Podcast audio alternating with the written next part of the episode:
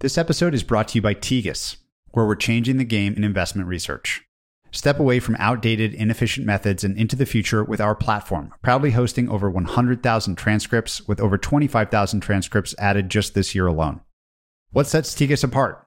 It's not just the sheer volume, it's the unmatched speed at which our library expands, consistently outstripping competitors. Our platform grows eight times faster and adds twice as much monthly content as our competitors, putting us at the forefront of the industry. Our collection is investor led, ensuring unparalleled quality and giving you access to questions and topics investors care most about. Plus, with 75% of private market transcripts available exclusively on Tegus, we offer insights you can't find elsewhere. Forget the traditional way of doing things. With Tegus, you have the most comprehensive, insightful, and rapidly growing transcript library at your fingertips. See the difference that a vast, quality-driven transcript library makes. Unlock your free trial at tegus.com slash Patrick. You may have heard me reference the idea of maniacs on a mission and how much that idea excites me. Well, David Senra is my favorite maniac on one of my favorite missions with his weekly crafting of the Founders podcast.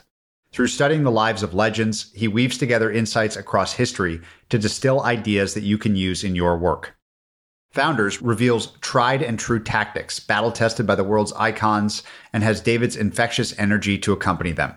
With well over 300 episodes, your heroes are surely in the lineup, and his recent episode on Oprah is particularly great.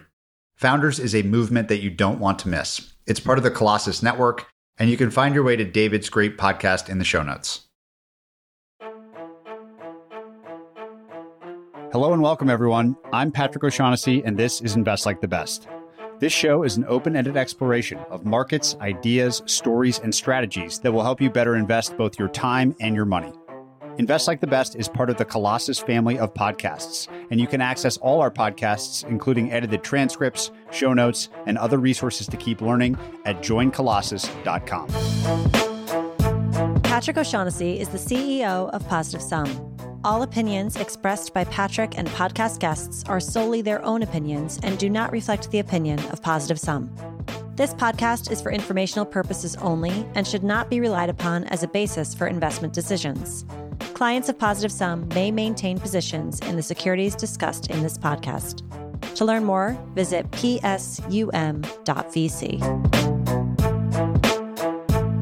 My guest today is Justin Ishbia. Justin is the founder of Shore Capital. Shore is a private equity firm that invests in microcap businesses within industry niches. With $7 billion in capital deployed, but an average transaction size of just 12 million, Justin has worked to build a system to drive success for hundreds of businesses through replicable operating procedures and championing young professionals. The firm has created a moat around volume with nearly 600 acquisitions over the last three years, some of the highest numbers in the world. We discuss identifying growth prospects, constructing a meaningful board, and the business mentality behind Main Street, not Wall Street, as Justin puts it. Please enjoy my conversation with Justin Ishbia. Justin, it's such a pleasure to have you joining me today. I remember on our very first call taking more notes about how you were building your firm than about any firm introductory call that I can recall.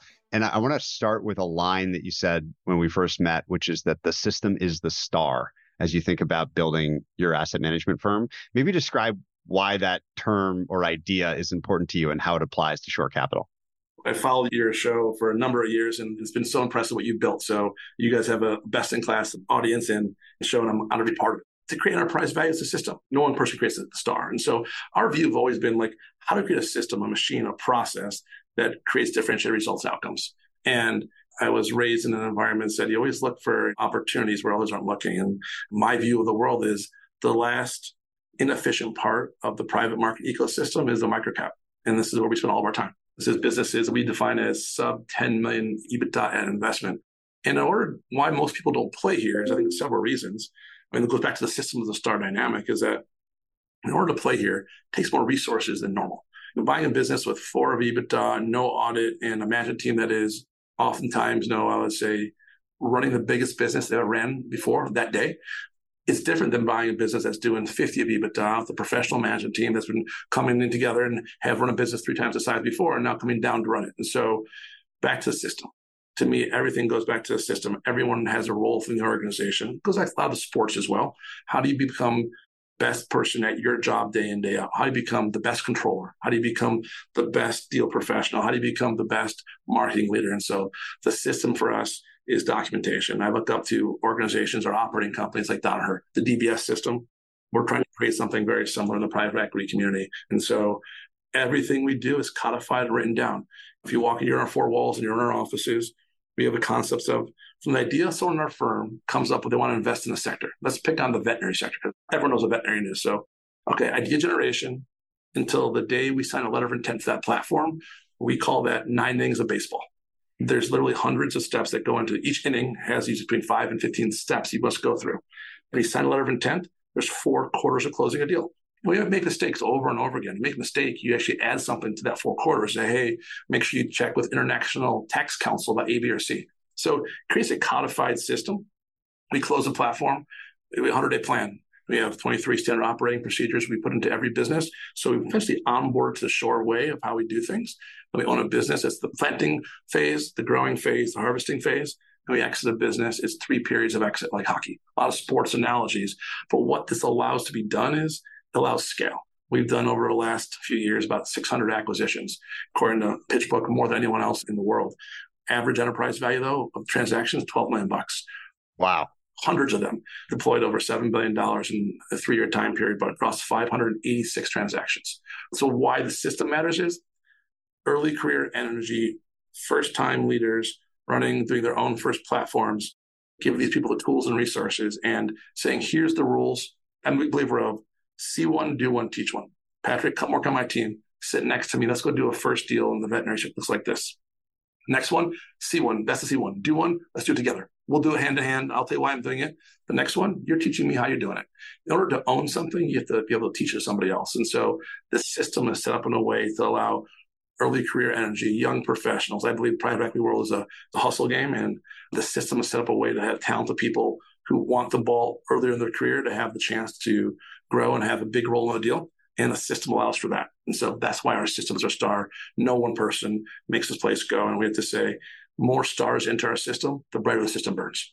Poking around of this system for the rest of our call is going to be so fun. And there's so many different areas that you've had this very careful, systematic thinking for how to do great deals and run a great business. Before we do all that, I'd love to rewind back a little bit to the origins of the business and you, like so many of the investors that I've found to be the most interesting, started by, I think you called it your pre fund. You were doing these deals without a committed capital vehicle. You were sort of a fundless sponsor going around raising capital for great individual deals. And it was you. You started this. And it's easy to say now you've got this big, amazing team, $7 billion, hundreds of deals, and so on, that there's this great system. But it starts with a person.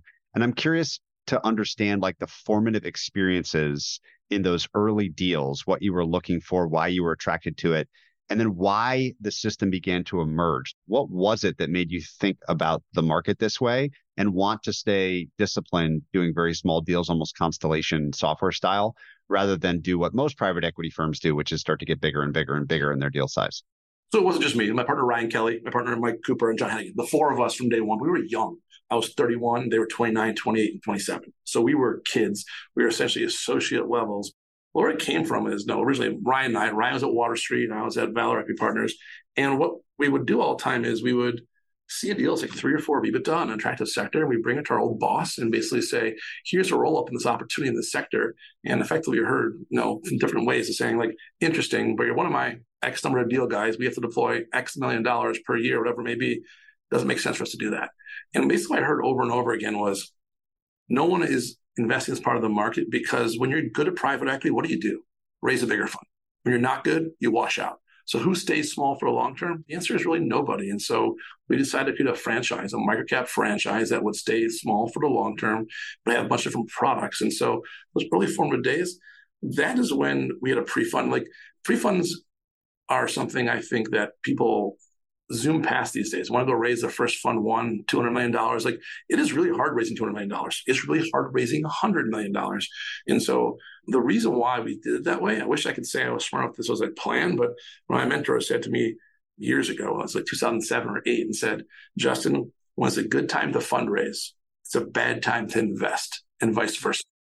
And he said, when you start, make sure you start when it's a bad time to fundraise. So I knew it in 2009. I didn't know 09 March was the bottom. I didn't know that was exactly, but I knew it was bad. I didn't know how much worse it was going to get. But I said to myself, well, you got to do it when it's bad out there. And so I can't raise the capital. I have no track record. I was an associate at a private equity firm. I was a lawyer first and an associate private equity firm. No endowments and investments. That's how I call them. And they were like, yeah, come back with a track record. And I was like, how do you get a track record?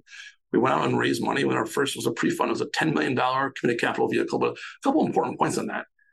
Instead of raising just four or $5 million for the first deal, we raised 10 million committed capital. And why? Someone gave me some really good advice that you go for your first add-on, someone's get divorced, someone's to change their mind. And by having a committed pool of capital, you'll spend much of time raising capital for the second add-on. So having a $10 million committed pool is mostly wealth managers, founders of private equity firms, head of law firms, traders in Chicago. Went our little network. We didn't have great wealth. We didn't have much at all. Our small offices were 1,200 square feet. But those very early days, it was about being thematic. And it was about buying a little business where we felt like we were all healthcare originally, where the founders were excellent at something, but did not want to do something else, which was usually the business side. So they were a pharmacist. Man, they could mix XYZ and everyone in town wanted to work with them because they had the best output. And so in those early formative days, it was pick the right theme, invest in a business where the founder clinically was really sound. We like to say at Shore Capital, good medicine is good business. We wanted to find a good healthcare provider that had the respect of their peers, invest in this little business, then bring systems and processes. We call it a flash and a dash, a dashboard and a flash every single week. We used to say if you can't measure you can't manage it. But the very early days, we were very process driven. But this pre-fund, everyone wants to zoom past it nowadays, but you get seduced by the world of Instagram or Facebook or TikTok, where everyone raises the first $200 million fund. Guess what? Most people don't start that way. Most people start something very simple. And I like to think of Shore Capital's story was not that dissimilar from some associate or VP at another private equity firm right now. It takes time. It takes 10 years. If you get it right, you do it exactly well, you have good deals, you will make less money your first 10 years than you would have stayed in the trajectory you were. But after year 10 going forward, it flips materially in direction. And so I think people want to go pretty fast these days, but I would say slow down, go buy one good business, buy a second good business, make sure those are going well. If you buy two or three good businesses, you will raise a fund one day. But don't think just because you work at XYZ firm, you're going to spin out and go raise money and do it now. Do it when the time is crappy out there. Recession is here or coming, depending how you think about it. I'd be raising it now. I'd be going to invest in businesses when it's a hard time to create enterprise value. Sellers are scared. There's relatively low earnings profile and multiples are relatively lower.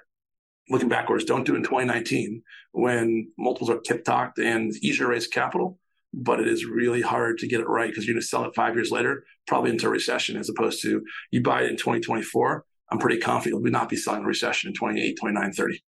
So obviously you were hanging your hat on this ability to stay in the small average deal size. So $7 billion, but a $12 million average deal size is quite something.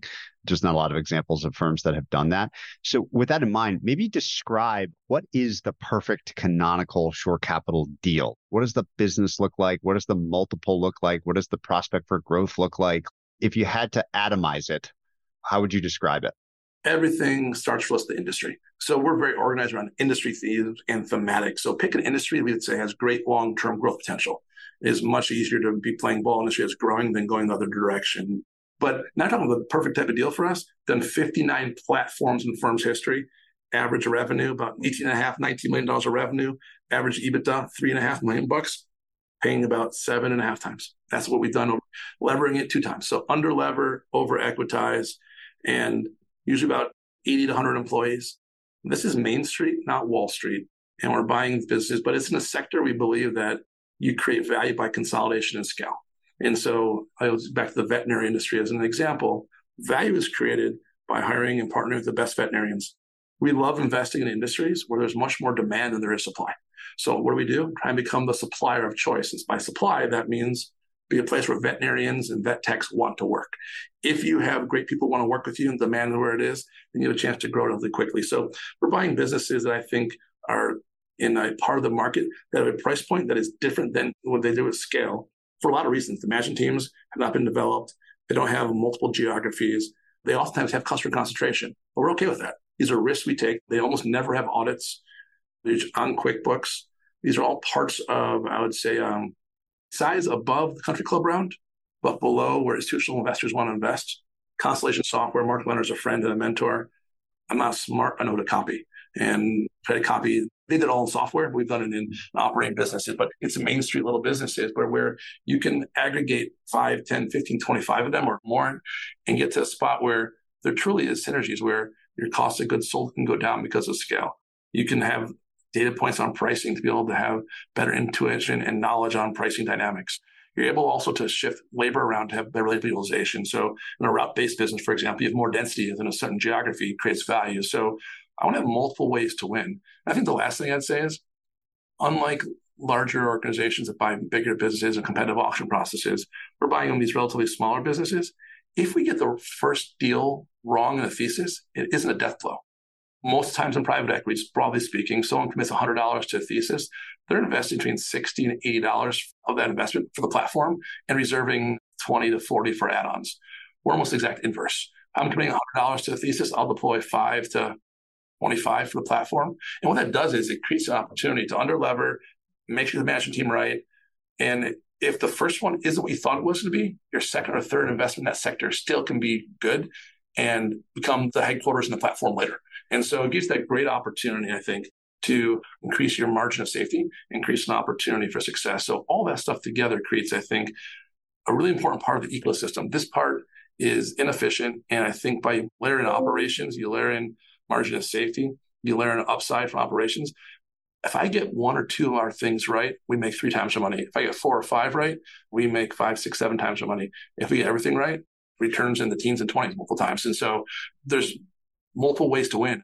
I like investing where there's lots of ways to win. I have rely upon one or two factors. One of the things I'm personally really focused on is thinking about the different kinds of opportunity costs for capital today as rates have gone up as the s&p has a certain sort of expected return call it 10% over the long term that really to deploy capital away from risk-free rate or very cheap index funds you need to demand like a really high rate of return and otherwise it's just not worth it you might as well just stash it somewhere liquid and go home what have been the rates of return in this style of investing historically? Now that you have so many deals done, lots of deals exited, 10 years of experience, just level set us a little bit on the return profile of a strategy like this, the return on equity. Yeah, I can't speak for everybody. I'll speak for our results. So we've done 59 platform investments. We've exited 14 companies. So it's not a same track record of forever, but it's definitely a critical mass. Our average gross cash on cash has been seven times cash on cash and IRR 72%. We've never had a deal lower than three times gross cash on cash. Our median is 5.5 times gross cash on cash. So you're talking about the 50s IRR. So you're talking about 70s gross, 50s net. I'm not saying you can do that forever, but that's been the historical results. And this ecosystem does produce, I think, a really strong risk adjusted return profile. But it's hard to do it. Is that the reality is when you're small, you can do it, but then you get bigger and bigger, you raise bigger funds, and it's really hard to stay here. That's just the reality of it because your vice president becomes a principal. When they want to become a partner, you have to raise bigger funds. And it's harder doing smaller deals. Some of our biggest deals are the most easiest to manage because my management teams are so darn good. It's harder to get it right. There's more risk involved. But I do believe you get it right, you know, you have, I think, an asymmetric short profile. One of the things I used to love studying in my quantitative research days was just return on invested capital of public companies. And the norm would be that ROIC mean reverts. If it's really high, it gets competed back down. But there were always some platforms, a lot of them are the biggest companies in the world today, that would have these bizarrely persistent high returns on capital. And when you investigated them, you found classic business moats. It seems like the same question applies here. Like, what is the system moat as you would describe it? Because 70%, 50% IRRs, these seem so high as to be like almost unsustainable. I mean, obviously, those are absurdly high IRRs, and even half that would be good. But how do you think about building unfair advantages into what you do so that you can continue to earn really spectacular results. I wish I could say I was smart enough in the front end to plan this, but I got a little bit lucky, I think. Our moat is the volume. The number of transactions that we do creates an ecosystem, creates a deal. Young professionals work at Shore Capital. It gives the opportunity to have so many different executives around the table that reuse people over and over again and try people at relatively small businesses. And so I believe the next 10 years of private equity is all about operational excellence. So we lean really heavy in operations. We have 150 full-time people approximately at Shore Capital, over which half of them are our operations leaders. When you're buying a relatively small business from an honest, good founder who has nothing but good intent to grow their business, but they often leave a lot of things on the table. The risk they want to take, there's four of EBITDA, to go buy a $4 million machine to automate something. They don't want to do that sort of stuff. And so at this part of the market, it's inefficient. And there's an opportunity to, I think, dramatically improve these businesses in the first 18 months. We believe also 80% of our CEOs are first time CEOs. We believe in this thing called early career energy. We believe that it takes a really smart person about 18 months to learn 90% of the industry. That last 10% takes five years, 10,000 hours. We bring board members to complement them. I think the, the opportunity is, is finding individuals who want to play in a part of the market that doesn't seem as sexy at first. But once you get in there, return on invested capital if I'm a founder, I'm a CEO, I understand what's going on. Your profile here is much higher than investing in larger businesses. That's just the reality of it. Is that I lay out the math all the time for board members of ours who we recruit them to our boards, and we usually have about seven independent board members in every company we buy, and they don't get paid any cash comp. They get options in the company if it goes well, they do well, and they also get a chance to invest in those businesses. But the math on them, I say, is we've had now nine times that someone step off the board become a CEO for us. When they see if you get it right. They look at it as like, okay, median returns in the private industry pretty good as two times your money. I think that's a good fund, the most returns. And so our math we say is for us, if you can be a CEO of a large business that has now two or three hundred million dollars equity behind it, it is quite common to have an equity option pool that in a 2.2.5 times cash on cash, they can have a $20 million outcome. That is a middle fairway, I think, for a lot of CEOs. You can make that as part of the market by the cash on cash profile getting it right. And it is oftentimes higher probability of success, especially when you can recruit talent. Give me the CEO that can go recruit his her network of two or three awesome people to come to this part of the market. They see the opportunity and return profile could be six, seven, eight, nine times your money because of multiple arbitrage, because of operational improvements, because of the opportunity to invest in these little businesses that have many things left on the table that founders know that should be done, but they don't want to take the risk themselves, appropriately so. You know, it's middle of fairway for us to have three founders who one is 65, one is 55, one's 45. The guy is 65, more risk averse. Guy is 45, wants to lean a little bit more. Great. We can partner in that dynamic and give them some real upside and give them a chance to, to differentiate. But this part of the market does create those unique opportunities. You get it right, you're talking about seven times your money. And I think there's no better way than to create value than to compound it and be a leader in a business growing at a really fast pace. One of my absolute favorite encapsulations of your systematic mindset is the way you set these boards up. We talked about it in some detail when we first met. And I love this idea. The idea of a $3 million EBITDA business having a fairly high powered seven person board seems ridiculous, unrealistic, but you figured out a way to structure the incentives and the composition of the board, like the nature of each board member and their background. That's really seemed to have been a key part of this system being the star. Can you just describe that system, the board system and incentive structure in as much detail as you can? I like to say I build a board like a basketball team. I don't want five point guards. I want a point guard, a power forward, and center. What is traditional in private company investing? Before I found on shore, I invested in small companies about twenty thousand bucks, fifty thousand bucks. What happened normally is that whoever put the most money in was the board, and usually they had no relevance, no importance. The guy puts in a half million bucks, and they said the board. No, that never happens for us at all. And so we want to go. We find we call the Mount Rushmore of that industry. So back to the veterinary industry as an example, I want to identify who, by industry standards reputation, is viewed to be best in class. And I use sports as an analogy. I think people oftentimes know college basketball. Who is Tom Izzo? Who is Mike Krzyzewski? And who is their family tree? Every industry has their Tom Izzo and their Mike Krzyzewski, who are you know, preeminent basketball coaches. And so we build a board like a basketball team, and we say, I want someone, two people who have run a business in that exact same sector at at least three times the size of what we acquired. So that person has been there and say, I've been through this journey at this exact size and metrics. I want a voice of the customer want to voice the supply chain. Usually want a functional discipline expert who's been in that sector, like a CFO who knows the metrics cold, and one or two people from an adjacent sector. This board of seven individuals, a lot of times our board members who are first time joining us, they laugh. They say there's more people on the board than there's millions of revenue. We buy business doing eight of revenue, nine people on the board. So it's a way we're stacked board, but we're stacking these boards in a unique way. That creates a lot of value. And, I want to be clear, I'm some more secret sauce. I don't mind it because this is how I started. We pay them zero pay them zero in cash comp.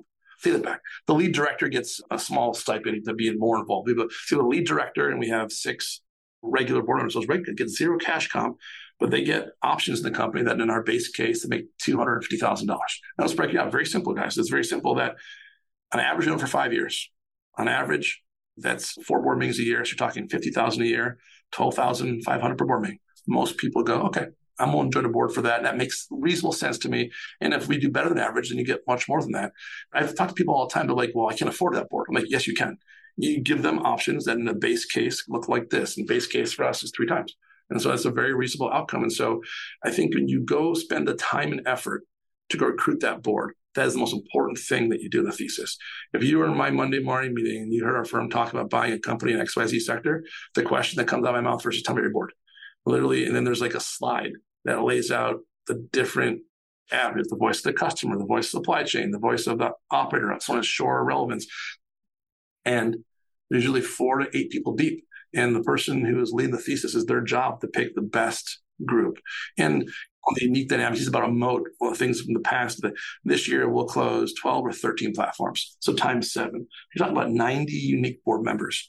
And so we're talking about third will be repeat customers for us, but I have 60 new people who will join our family next year. I know who they're going to be yet. They're all going to be very talented business people. We talked about someone before, this phone call about someone who's very high end, very talented person. There's a niche out there, of people who are 55 to 75 who don't want to work full time anymore, but do not want to do nothing. They failed retirement love the failed retirement woman or man. And so these board members bring that experience. And so we oftentimes back first time CEOs. Over 80% of our CEOs are first time CEOs.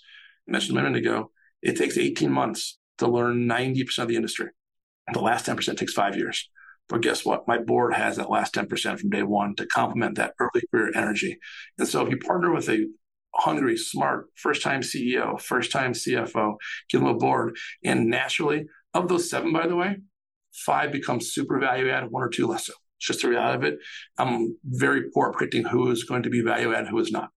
It's just DNA of the people. And after with us one time, I can figure it out. But you get these really talented people on these boards and they help in a unique way. Every single member helps in a unique outsized way at one point during the life of the investment. Opens the door to a customer, refers us to a former employee of theirs who was talented, has a unique way of understanding a software system, refers us to an add-on.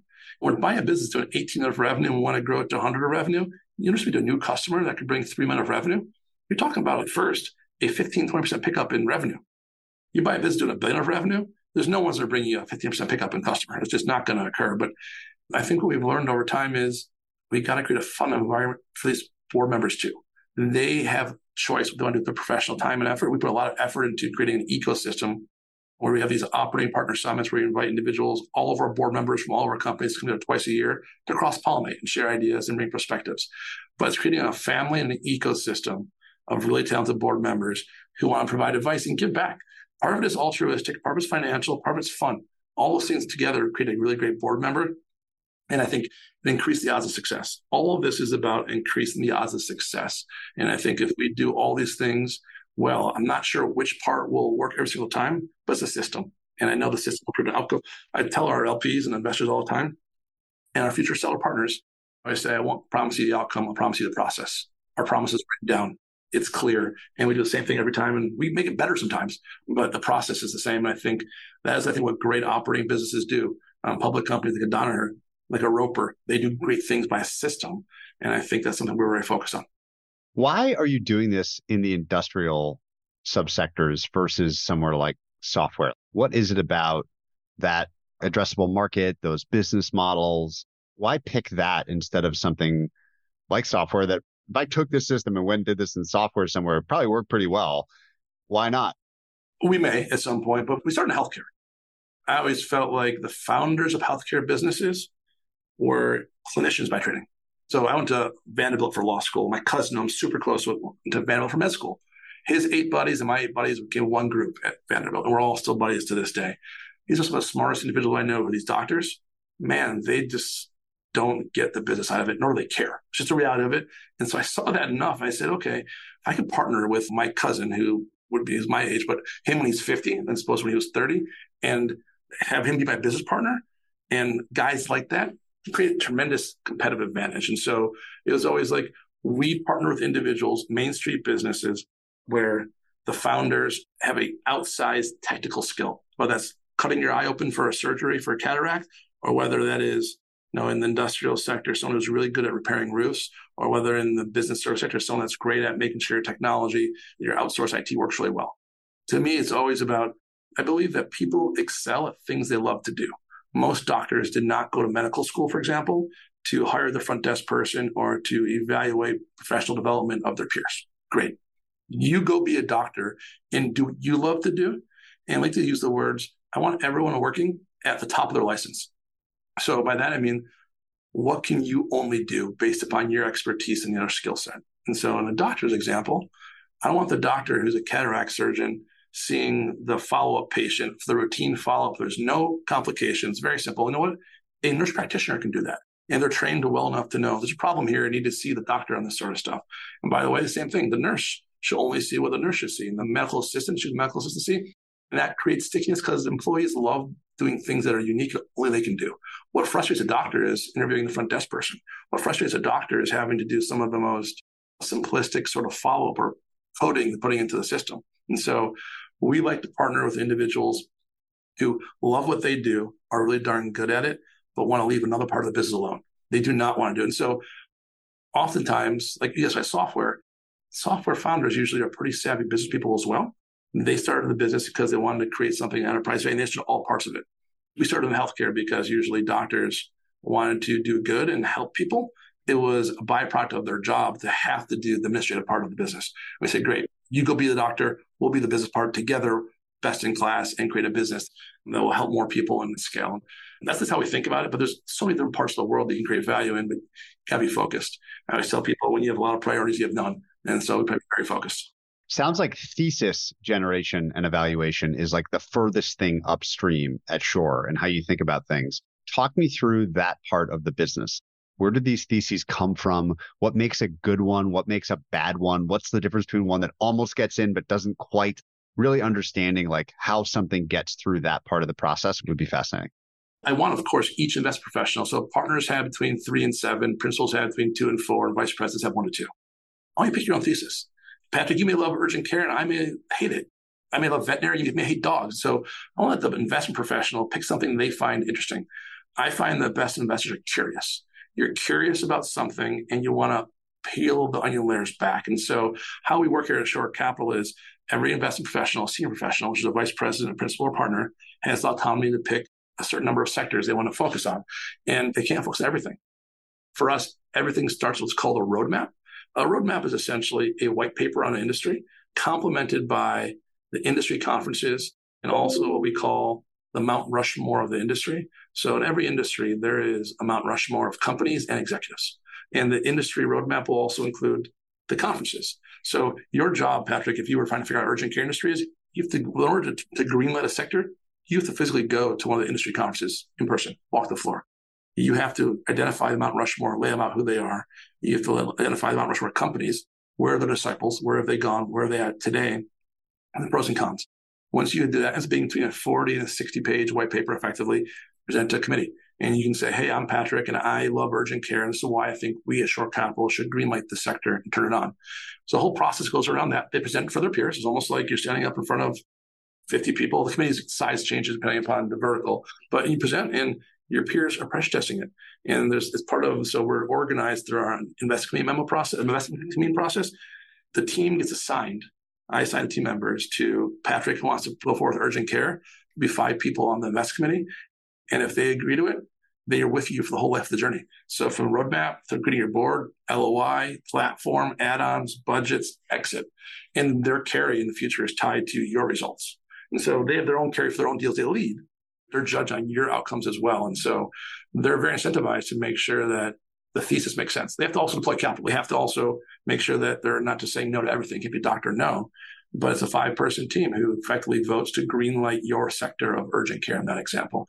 And there's smart people asking smart questions and there's trends we're tracking. And question we oftentimes ask is, why does the small player win here? Why does the little guy win? And especially in healthcare, healthcare is inherently a local business. And so that makes a lot of sense there. But a lot of businesses where a small guy wins as well. No, it does not do well. You must be multi-continental. That is not good for us. We're not going to invest in the sector. And so each industry has its own trends, and we try and identify tailwinds where the puck is going. And like in the healthcare, especially, it's the consumerism of healthcare. That thing something we believe in.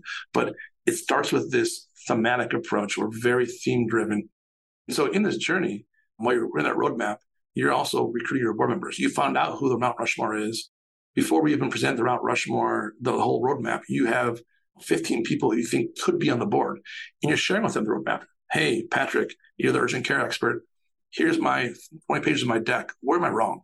What makes a bunch of sense? You're getting a bunch of industry domain expertise, bouncing ideas off people, making phone calls through LinkedIn, through different search engines. You're outbound. And if you traffic in that sector enough, you will eventually learn the good guys, the bad guys.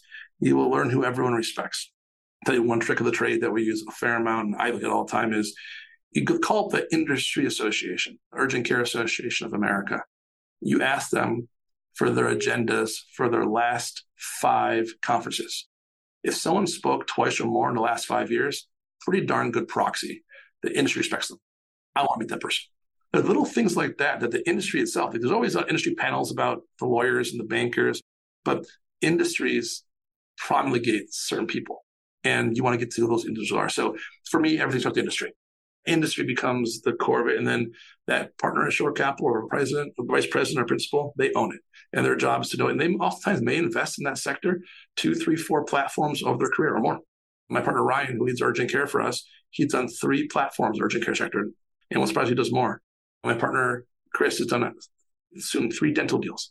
And so if your job is to know the sector really well, over time it may change. It may change if you want to invest in it again, but you almost become a strategic acquirer after a period of time because you know the industry so well. I tell oftentimes our executives, our board members, they've forgotten more about the industry than we'll ever know. But for finance guys, our job is to be most educated on domain expertise, impress you to want to join our team because we're prepared.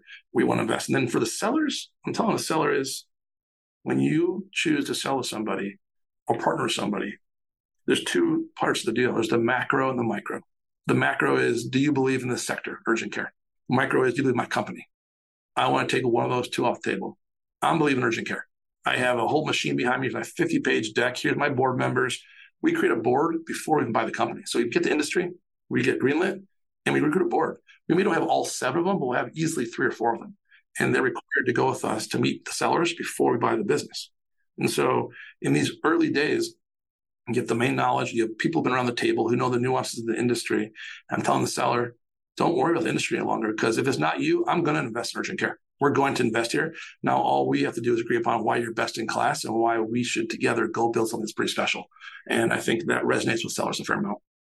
Yeah, let's talk about within the given thesis, starting to look at the individual assets, the individual companies, the diligence process, and what you're looking for or looking to avoid. Once you get down to the actual thing that you're going to buy, describe in whatever way you want the things that matter most to you. I'd love to keep walking down this chain and negotiation and operations after the close and everything else. But starting with, okay, we've got a company that's interesting for some reason. What are those reasons? What are you looking for in diligence? almost always we're doing a roll up the sector. We're almost always consolidating. And so one of the things that I look for almost right away is reputation amongst your peers in the industry. And there's a really simple test. And I'm steering people right inside baseball because anyone should do this. I don't think it's rocket science. Use ophthalmology as an example. We'll try and if an ophthalmology company, I'll try and identify in that same town three or four other ophthalmology practices in town and call them up and we'll do a secret shopper or something and ask them if your mom had to have a cataract surgery, and she could not go to your practice, who would you send her to in town? And I want the company that I'm buying to get on that list multiple times. Now you have to recognize there's always in town a Coke and a Pepsi. There's somebody that likes each other and somebody doesn't, but people in town know who is pretty good in town. So why it's so important is reputation of that first group is everything because those who are in the know only want to join the winners. The New York Yankees are oftentimes viewed as one of the best Major League Baseball teams very different than the AAA team. There's no way the Los Angeles Dodgers want to join a AAA team. The Dodgers would join the Yankees in a roll up of the baseball industry because they're viewed as best in class. So I think we have to think of the same way. So reputation. Number two, I want a founder who has a shared vision to grow and has a desire to learn. Back to curiosity. They want to understand and want to grow a business beyond their own means. And they're excited about partnering and they have an open book. Our best founders clinically, technically, you know, there's a baking sweet goods or a doctor or a plumber. We have a water safety business. It's so important that they're really good at their craft. and they're able to identify who are others good at their craft. So to me, it's reputation in industry, technically sound. You don't hear me say management team very often, do you? Because it's important what we're going to go build. We're going to take what you all have and surround you and complement you. Oftentimes, the founders are going to play a role, but not the CEO. And we're very clear on the front end. By the way, our biggest company is a veterinary company. We started when it was five of revenue, one of EBITDA, three locations. Today it's over 400 locations, over 1.3 billion of revenue. That's founder veterinarian and still a CEO. So that's one extreme. That can be one extreme. The other extreme, I could say, Patrick, you're a great emergency room doctor. If we're going to partner, you're not going to be the CEO in our thesis. If you're okay with that, but you want to be the chief medical officer, we would love you to be the person who helps recruit other doctors to this team and sells the value prop of why we can help people in rural parts of America better than anybody else. And so to me, it's very much reputation, technical skill set, and a willingness to learn and a curiosity and want to grow. Those are the things I really focus on. There's always the, the minutia of customer concentration and reputation, but reputation is encapsulated so much because this is a role of thesis. It's not even buying one business and staying still.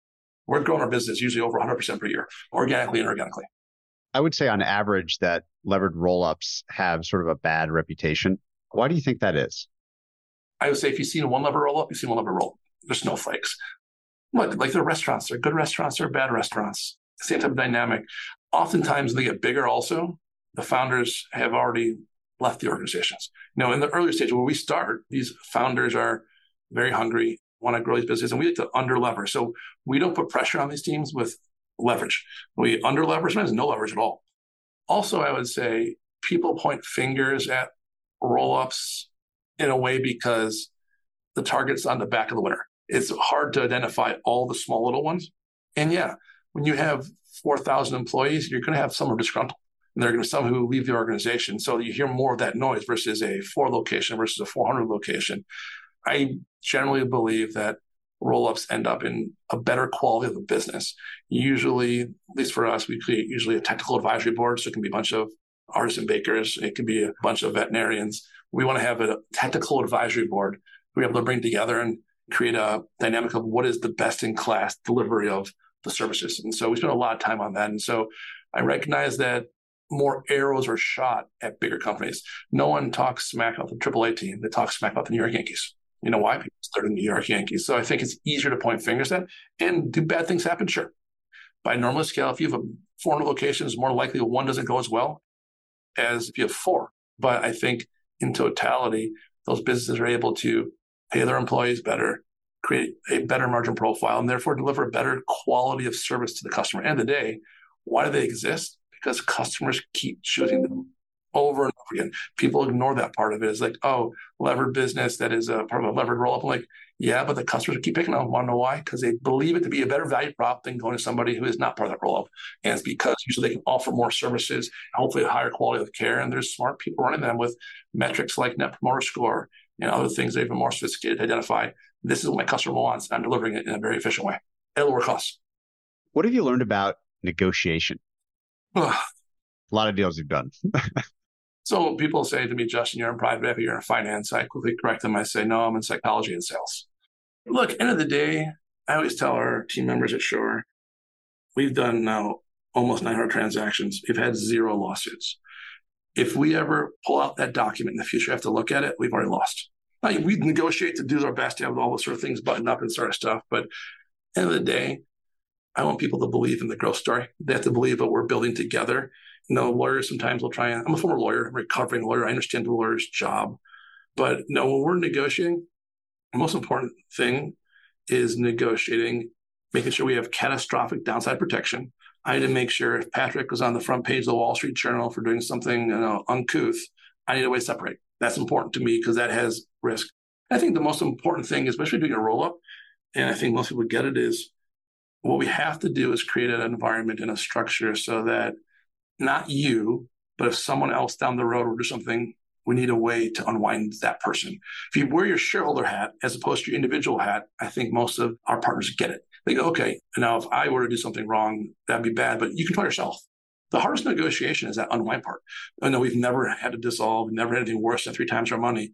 But I think the negotiation time where it ends up most often for us these days is sellers negotiating for a larger part of the upside That's where we end up negotiating. Where it used to be we do an 80 20 deal. Now it's being 60 40 or 55 45. And that's where a lot of the negotiation comes. But end of the day, we prefer in person. We're not fans of Zoom negotiation. I look someone in the eye and say, this is what we're going to do. Yes, I can't write down on paper all the weird things that happen in this world. But if you trust me, go talk to these 25 references. I'll give you everyone we're partner with. Just trust. And if you look at those documents, we failed you. And so I'm not saying we haven't unwound partnerships. People have not worked out. That's definitely happened.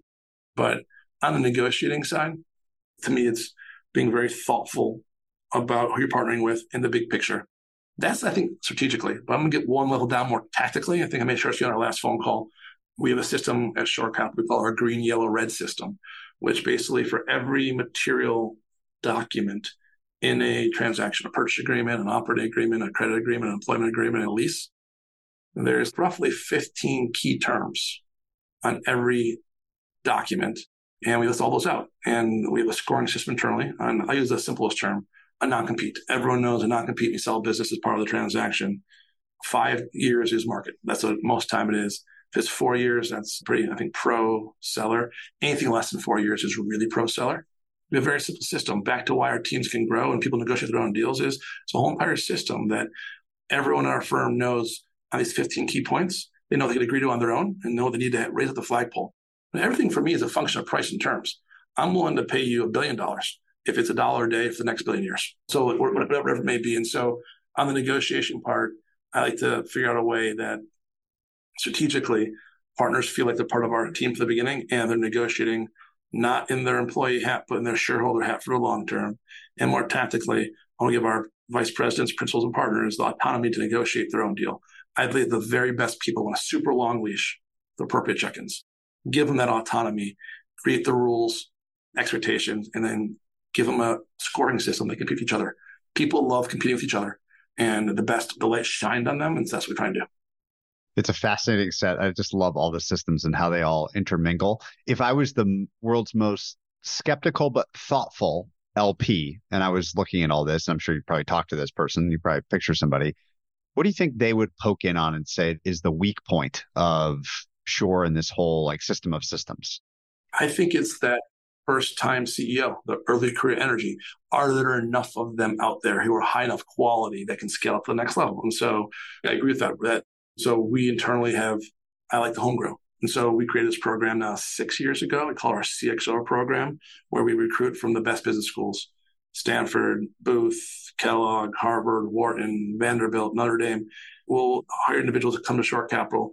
They'll be a chief of staff. They'll go to one of our portfolio companies for four or five years. And if they're one of our very best, we'll promise to back them next. And I think we have a unique fund dynamic. I'd be lying to you if I said I'm going to put a 31 year old as a CEO of a $1.3 billion revenue business. But my average business is 18 of revenue when I buy it. I sure will make a 31 year old first time CEO if they performed well in the past. And so I think our biggest risk is the high quality talent want to run small businesses. I think though there's a lot of makings to it. And so we home grow our CEOs through this program called our CXO program. And we home grow our CFOs. We hire people out of big four accounting firms usually come to Shore Capital for a 30 month tour of duty they go through this program and the best ones become CFO. So conceptually, how I think about it is I offset it by recruiting and homegrowing my own CEOs and CFOs. That is the risk of, are you going to trust for a roll up a CEO who is 41 years old, first time? And one of the biggest challenges, if you get into a roll up and somebody that's not going so well, a CEO is wrong, but there's a big pipeline deals you're buying, it's hard to unwind that and start again. We've done before. That is the biggest risk is that when you're doing a roll up, you change leadership, but that's why a strong board. So sometimes someone steps off the board, becomes CEO. I think that's where I would be if I was poking holes in my own firm is can you find enough CEOs and CFOs and leaders? I believe the answer is yes. And we try to homegrow them. And also, as we needed to grow our firm, we have a system internally and kind of our all-star tracker. Each company has its own list our internally of people we think are best in class and we'll use them again in the future. So how I think about it is talent wins put that talent in a system, I think the system wins. But the whole is enough talent at the velocity that we're building businesses. There's this great book called Innovation Stacking by one of the founders of Square, where the whole idea of Square's eventual moat was all these small things that are built on top of each other. And then the chain of innovation is itself the competitive advantage. Shore really reminds me of this. One thing that we haven't talked about in this theme of innovation stacking is how to decide another fund vertical to go into? You have a real estate fund, for example, like that's like a surprising thing coming out of healthcare. Maybe tell that story. Why real estate and what is your philosophy of stacking unfair advantages and how to think about that as you build the firm? I think stacking unfair advantages is core to everything I think about. How do we have unfair advantages? So I view microcap, all of our funds, healthcare, food and beverage, business services, industrials, that's its own product. But real estate is a different product. And next year, a different product, Healthcare Advantage Fund. I tell our LPs and I tell our team members at Shore Capital, I will only add a new product if two things are true. Number one, we have an unfair advantage, meaning that odds are tilted of success in our favor because of the dynamics. It helps. Number two is help my base business. So real estate. So we have a real estate fund. We were acquiring so many veterinary businesses. No, I think no several hundred that we kept doing all these sale leasebacks and it was slowing down the deals. It was causing problems for us. And so we felt like there's an unfair advantage by, I know the CEOs of my veterinary companies quite well. There's an opportunity where they want to stay in a location for the long term, but the underlying real estate is owned by the veterinarian and they oftentimes don't want to invest in that. So how do we figure out a dynamic where we know the location is great, the underlying balance sheet of the portfolio company is great. We have an unfair advantage of knowledge and specific knowledge of the location. And then it helps my base business because I can do things to help the base business to potentially lower the rent in exchange for a longer term on the lease. So the lease becomes more valuable in the market ecosystem. You aggregate 100 of those together, it becomes a valuable asset, becomes more valuable to the veterinary company by having a lower cost lease or more capital for tenant improvements. So it's a win-win-win scenario. The portfolio company wins because they have more EBITDA or more capital expend. The real estate fund wins because there's an opportunity to elongate the lease in exchange for some things that creates a better value over time. And our investors win by low cost capital will work in a more efficient way. So all parts of that make sense to us. So to summarize, I would say we will only extend products at Shore Capital. Two things are true. We have unfair advantage and help my base business. And I know having a real estate fund help my base business on the acquisition and also the underlying portfolio companies. There's a current conflict. The conflict is not in the buy though. The conflict's in the lease. And there's so many REITs out there with public leases. We have them ourselves. Just take the REIT that's out there, use the lease from somebody else and just move it over and makes the same terms. And so that's how we think about it. But the other products that we do in the future, but it has to help my base business. I have to have an unfair advantage. Talk mostly about what you buy and what you do. We haven't talked about selling these businesses. Who do you sell to? What have you learned about the relationships with those sellers? You're selling a product. A product is a business to some financial or strategic buyer. What are the features that they look for in a product? And how do you think about that final part of the chain here? So picking the actual buyer, I'm over 14 on our 14 sales. I never picked the right buyer, but prior founding worked with a private equity firm, my partners have as well. I hear in my mind over and over again my old boss wanted to buy. I can think what they used to say over and over again. And so how I think about it is goes back to how we organize. We would say industry management company. Back to the very beginning of the conversation on the industry, the roadmap, industry is growing. And I think about industry growth of a 15 year cycle. 15 years got to be my whole period, five years, my buyer's whole period, five years, my buyer's buyer. It's kind of a 15 year time period. We've sold to public companies, LabCorp and Homa, big public companies. We sold to the biggest, the biggest private equity funds, KKR, TA Associates. We've sold to of private equity funds, and we've done some continuation vehicles as well. End of the day, I have high confidence in the following statement. If I buy a business in a growing industry that is, I'm buying an inefficient part of the market, we make it better, we grow it from single digit EBITDA to the teens to 30 of EBITDA, we will have lots of buyers, both strategic and financial sponsors. So whether it was a platform or an add-on, I think I like that situation. I like to invest in what we call barbell industries, meaning there are usually four or five very large players, and there are thousands of mom and pops, but not much of them. I want to go create the new middle one, and then larger players want to buy it. And so, at the end of the day, I also would say larger funds want to buy, which, by the way, some of my investors are friends of mine who run quite large funds. I hear when I talk to them, they want to buy a business that's a proven track record of acquisitions, organic growth that beats the industry average by at least 300 basis points, one technology stack system that all businesses are on. Because when you have those three things, you can acquire, you can make them better on one technology system. They can buy it from you as 30 EBITDA and go to 100. And so we're basically, we like to say at Shore Capital, we are building platforms, not buying platforms. We like to think of ourselves a lot more like a venture capital firm. In that the venture capital firms mm-hmm.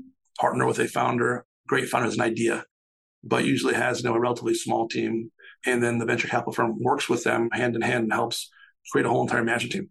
When we buy businesses like an orthodontics business, we'll buy one practice, literally one practice with one gentleman, one lady, and we'll go hire a CEO, a CFO, head of business development.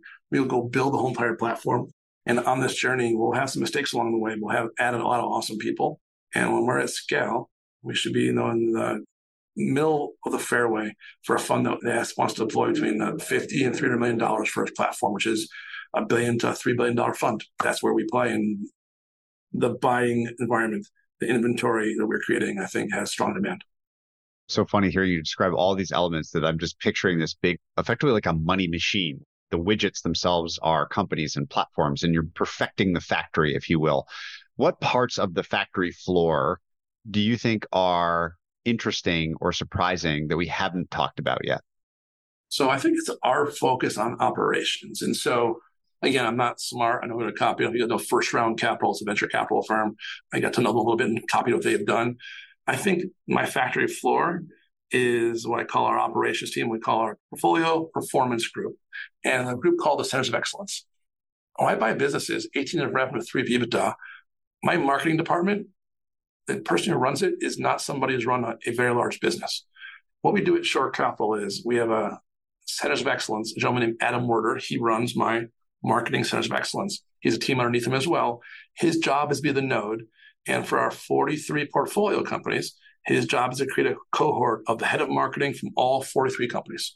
And they all, four times a year, get together, twice via Zoom, twice in person, and countless email interactions in between. And this is my factory floor where I call it lift and shift. I am getting the newer companies to where they need to go faster. And an example of that would be orthodontics business. It's a B2C sort of marketing engine, know, SEO marketing and sort of direct marketing to a customer for orthodontics. It took us years to build a platform to get to the right system, process, metrics we use. About a year ago, we bought a med spa business. The marketing is very similar. It's B2C as well. And so we lift and shift. Adam's job is to help recruit, take the incumbent marketing leader, work with them, and if they're the right person for long term, great. If not, over time, work with the CEO to help top grade that individual, but then lift and shift the systems and processes and tech stack from the marketing and the orthodontics business and apply it to the med spa business or apply it to the veterinary business. There's so many different personas we have that things change a little bit, but that whole entire journey is I think some of the secret sauce, and it's not replicable unless you hire the right people to do it. I like to think of as we have billion dollar company resources applying to million dollar companies. And so a woman named Julianne Larimer is a leader of our division. She's a former private equity backed CEO, incredibly talented. She runs the whole entire group, roughly, I think, 13 functional disciplines effectively a senior management team from a Fortune 500 company that work at Shore Capital, and their job is to help every portfolio company in that discipline get better. A chief data officer, chief technology officer, head of human resources, head of talent. All these people help all 43 companies and elevate all of their games. I think you told me that this is a crazy stat if it's true that nobody above an associate level has ever left Shore. How have you made that happen? There's a lot of people, a lot of years, a lot of companies. Talk to me about career trajectory in the system there.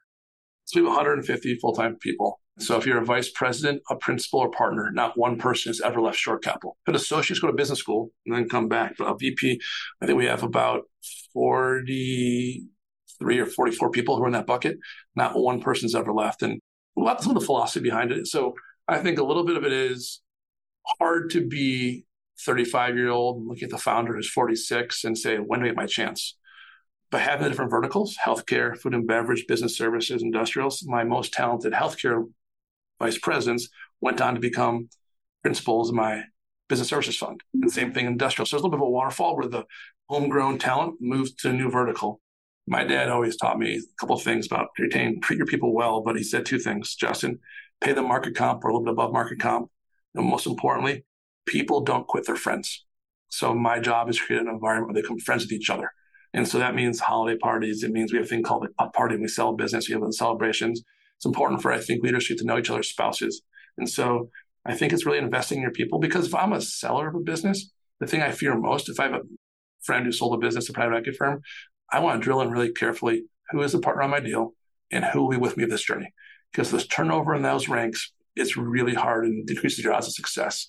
So I think it's core competency to private equity and for my business is to make sure that people stay the same when they're partnering with a founder in a business. And so I guarantee you forever, ever will be here the same way. The answer is no. It's not realistic forever, but for 15 years now, no one's ever left. And I think it's because people don't quit their friends. And my job is to create an environment where friends develop, pay them in a way that they feel really good about and have financial upside. And again, I go back to you a really long leash with appropriate check-ins where goals, nerds and goals oriented. People know their own goals, set their own goals, and they know when they're performing. Yeah, I love the idea that I think you pay for people's dinner if they want to go out if there's three people or something like that. Like every little detail is so thoughtful. Three or more want to go to dinner, I'll pay for it. One of our younger guys, name's Tim. I won't say his last name, but Tim, you know who you are. He had like a big build a club one night, and he's like, "There's three of us," and I was like, "Tim, I'm paying for it this one time, but clarifying point: if there's a bill over X dollars at a club, it doesn't count anymore." oh, I love it. Always tweak the system everyone on the team loves the kid. He's a great young man and he's he's awesome. But I was like, it's meant for behavior, not a club bottle service somewhere. And I'm not paying for that for everyone for the long term. But he followed his rules and he's a culture carrier. And I want to create nodes of culture carriers, people who want to be here. It's a very high bar to the vice president, though. But he makes vice president. I'm basically telling you, I view, I'm saying to you, I want you here for a career. That's what I'm saying to you. It's my job to create an environment they want to be here you obviously love sports. You have spent a lot of time thinking about sports, the leagues, teams. You're now an owner. Talk about why you love this so much. And more importantly, everything you've learned about becoming an owner of major sports franchises. Yeah. So, no, my brother and I are best friends, and we were fortunate enough to become the controlling owners of the Phoenix Suns about a year ago now. Um, February it closed, but we signed the contract in December last year. First of all, we're stewards of a community asset. We don't own the team. You know who owns the team? The fans the X million people who live in Phoenix. That's who owns the team. And there's a lot of analogy between private equity investing and sports and metrics and numbers. But we buy a business, you know what we did and we partnered with Phoenix Suns? Yes, anyone who works there. The first day, Matt and I met with every person. You know, we had a town hall meeting.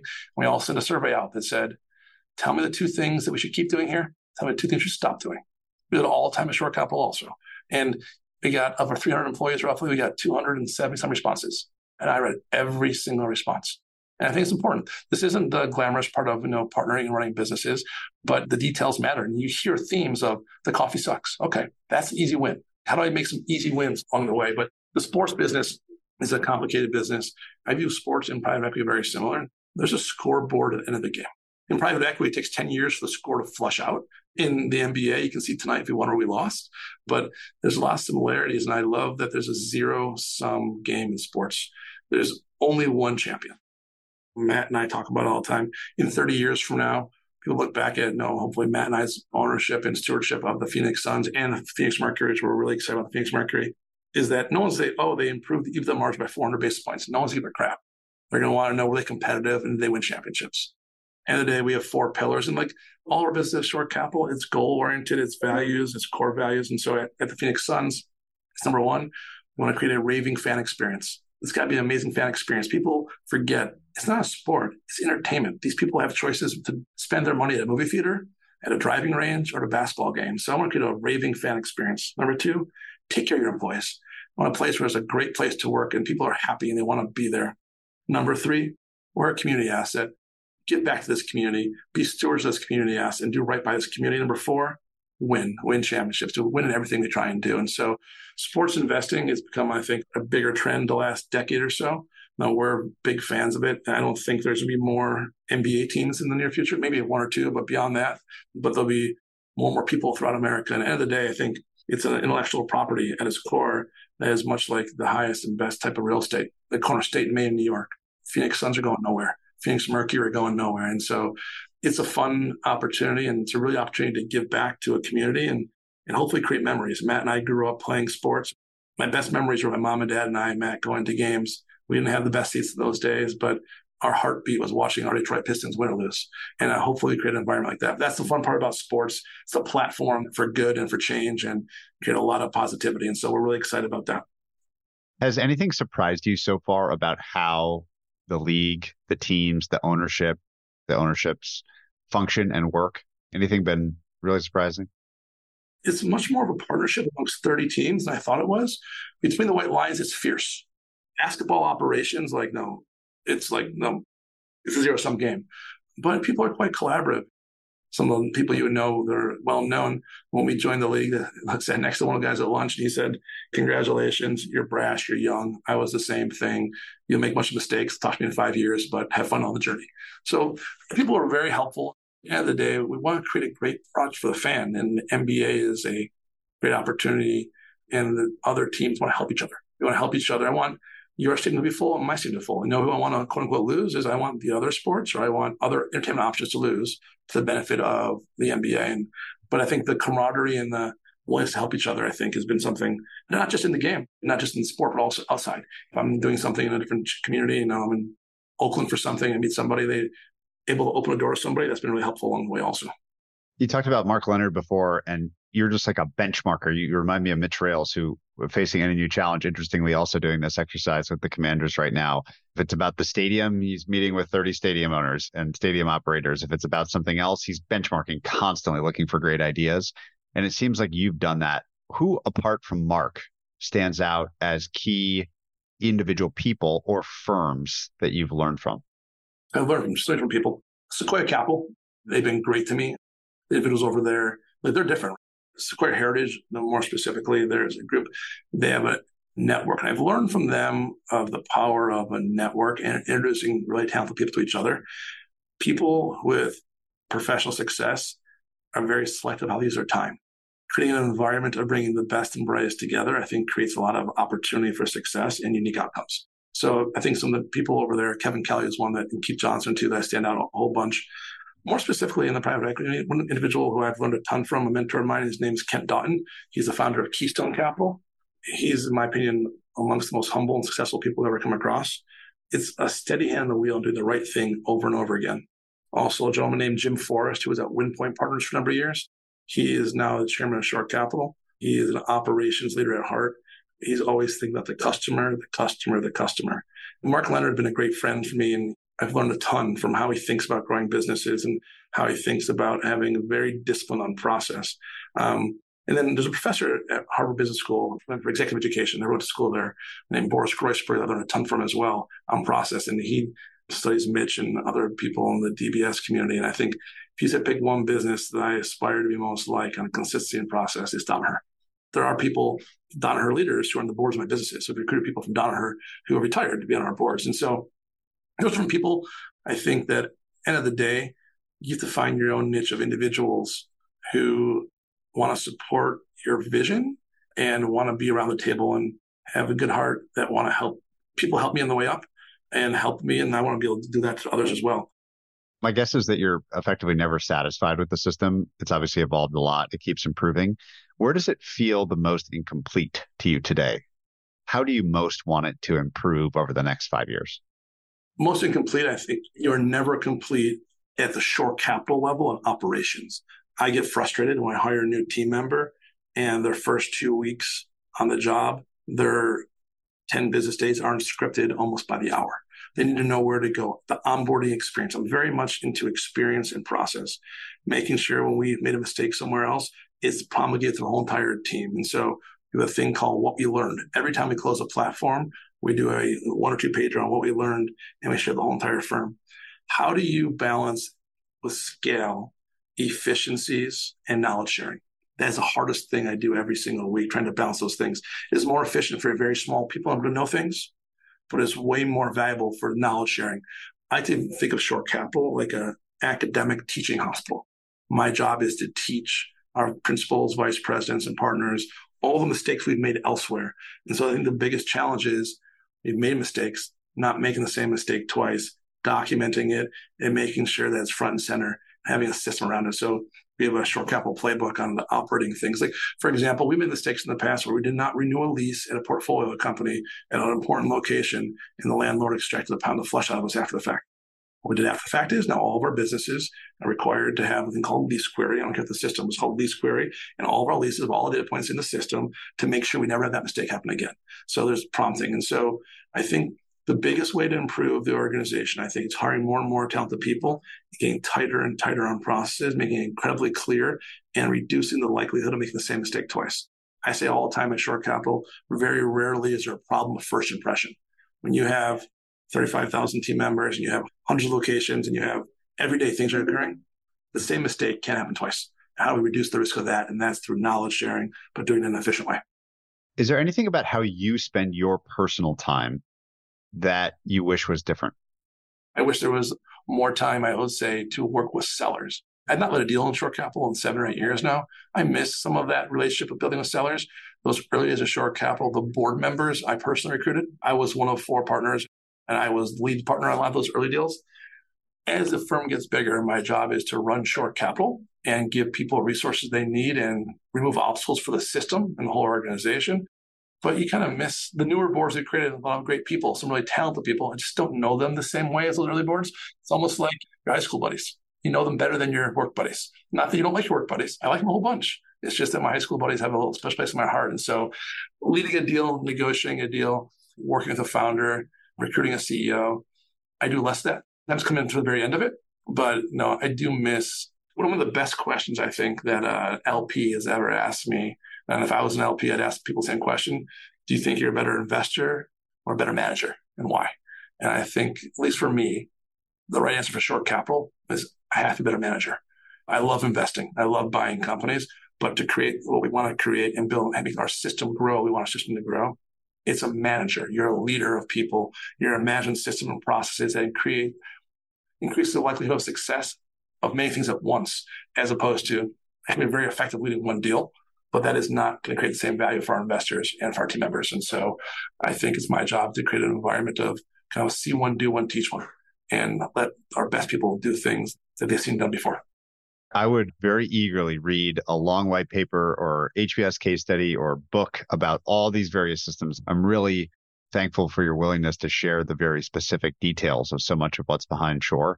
Most firms are not willing to do that. And I think it's pretty cool that you've done it here today. I am sad and forced to go to my traditional closing question. I could go for you, you know, on this system for hours and hours with you. What is the kindest thing that anyone's ever done for you? Hmm, that's a great question. I've heard you ask it before. Know, I was fortunate to have lots of mentors and different people in my life who made a really big and positive impact on me. But one, I think, actionable piece of advice someone gave me and I've acted on the last decade for sure, and I'm proud of what I tell upon some people that work in my organization, was advice is this try and have one friend in each decade of life. So a friend in their 30s, friend in their 20s, friend in their 40s, 50s, 60s, and 70s. And the idea behind it is you truly have a friend in each decade of life. When you go to those moments in time, you're actually to call upon them for their wisdom, their experiences. You know, whether it's not losing a loved one, a mom or a dad, oftentimes happens most often in your 50s or so, or 60s. Or if you end up having, you know, a child, that oftentimes happens most often in your 20s and 30s. But it's a really great piece of advice that on the personal side helped me a ton, but also on the professional side. Things you go through and experiences you have in your 70s and you're winding down your career, the emotions that you may be going through and friends have shared with me, things along the lines of all my peers aren't working anymore, or really hard to try and go get new business and promise someone to be helpful when they're kind of going, are you going to be around here in five years? And so some changes that you know coming for me, at least I'm 46. If I'm hearing that in 25 years, that could be a possibility. Aware of that fact pattern, how to prepare myself best for it. And so having a friend in each decade of life is something that I've focused on and it's created great value for me. And I hope others find it valuable. Justin, you built a uh, fascinating business. I'm excited to do this again in five or 10 years and see how it's all unfolded. Thanks so much for your time. Thank you so much. I hope you want to do it again in the future. I'd like to think we're in inning two of Shore Capital. You build an amazing podcast and following. So thank you for the opportunity to share our story. Thanks for your time today.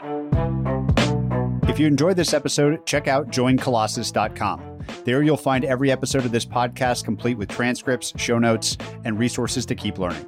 You can also sign up for our newsletter, Colossus Weekly, where we condense episodes to the big ideas, quotations, and more, as well as share the best content we find on the internet every week.